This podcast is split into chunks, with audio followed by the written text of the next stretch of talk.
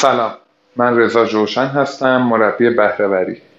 دیروز سیام خرداد در واقع دیشب بازی بین ایران و اسپانیا بود توی جام جهانی 2018 روسیه. من زیاد اهل فوتبال نیستم و خیلی سر در نمیارم ولی اینجوری که صحبت بود شنیدم که سرمربی تیم ملی اسپانیا یک روز قبل از اعزام این تیم به جام جهانی در واقع تغییر پیدا کرده و عوض, عوض شده. ماجرا از این قرار بوده که یکی از بازیکنهای اسبق تیم اسپانیا به عنوان سرمربی انتخاب شده بوده و تیم رو آماده کرده بوده و قرار بوده که با تیمش به جام جهانی روسیه بیاد.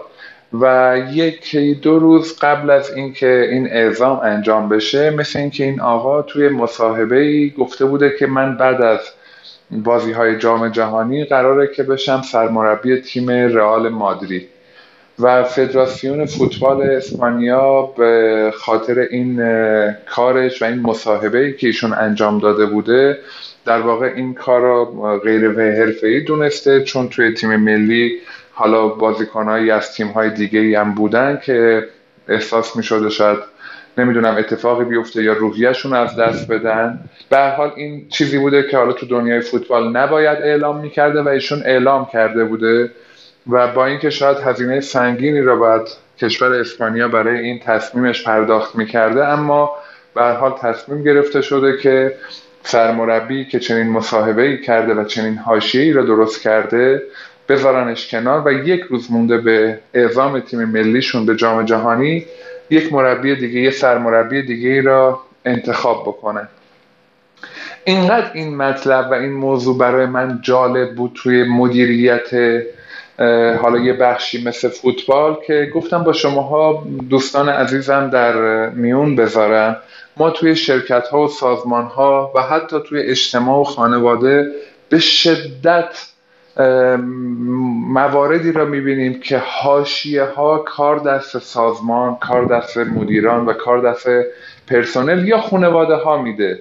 مواردی که ما نباید صحبت بکنیم و صحبت می‌کنیم. حالا یا در قالب مصاحبه یا در قالب درد و دل یا همینطوری گفت و هایی که بین افراد میشه. توی شرکت هایی بودم و دیدم بارها و بارها حتما هر کدوم از شما تجارب این چنینی دارید که مثلا خود یک مدیر مباحثی را مطرح می‌کنه توی جلسات یا توی سخنرانی هاش که خب خیلی خیلی ممکنه تیم دچار ضعف بشه روحیش رو به هم بریزه و مشکلات اینجوری پیش بیاد. حالا چه داخل سازمان چه برون سازمانی. حتی من مدیرانی را دیدم توی عمر کاریم که اصلا با شایع سازی خیلی حال می‌کردن انگار. یعنی خودشون حاشیه هایی را درست می‌کردن یه چیزایی رو مطرح می‌کردن که در واقع حالا به هدف یا اهدافشون برسن.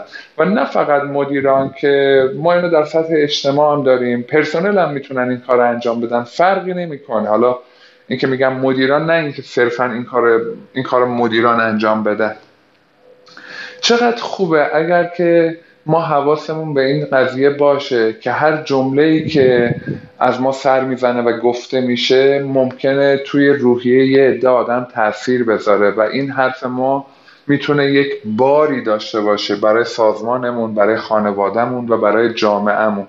کاش بیشتر دقت بکنیم. به حال ادبای ما بارها و بارها توی مثالها در قالب اشعار این نکته رو گوشزد کردن که بهتره قبلش فکر بکنیم بهتره که یه مدتی سکوت بکنیم. وقتی راجع به یه موضوعی می‌خوایم صحبت بکنیم قشنگ اونو مزه مزه بکنیم. ببینید چه آثاری داره چه اتفاقایی ممکنه بعدش بیفته و بعد در واقع اون کلام رو بیان بکنیم.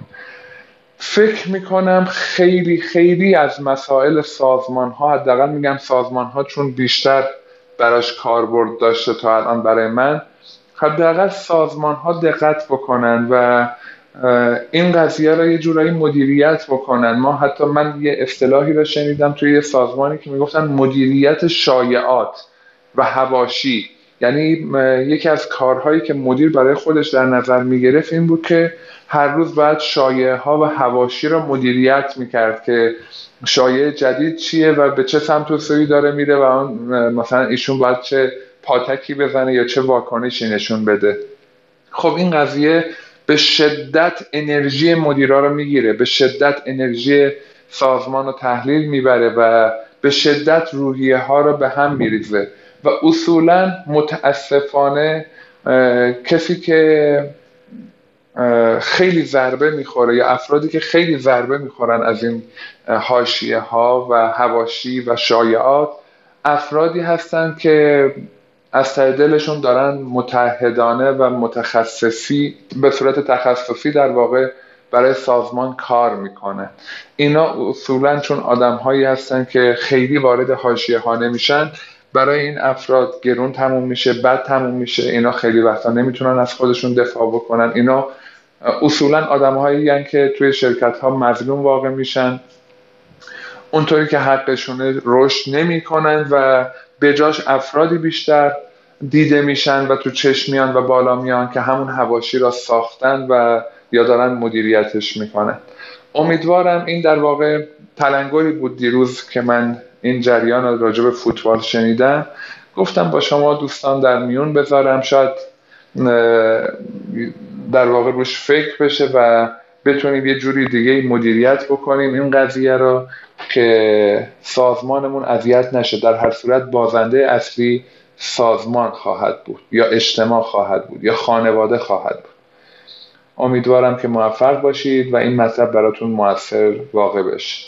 خدا نگهدارتون.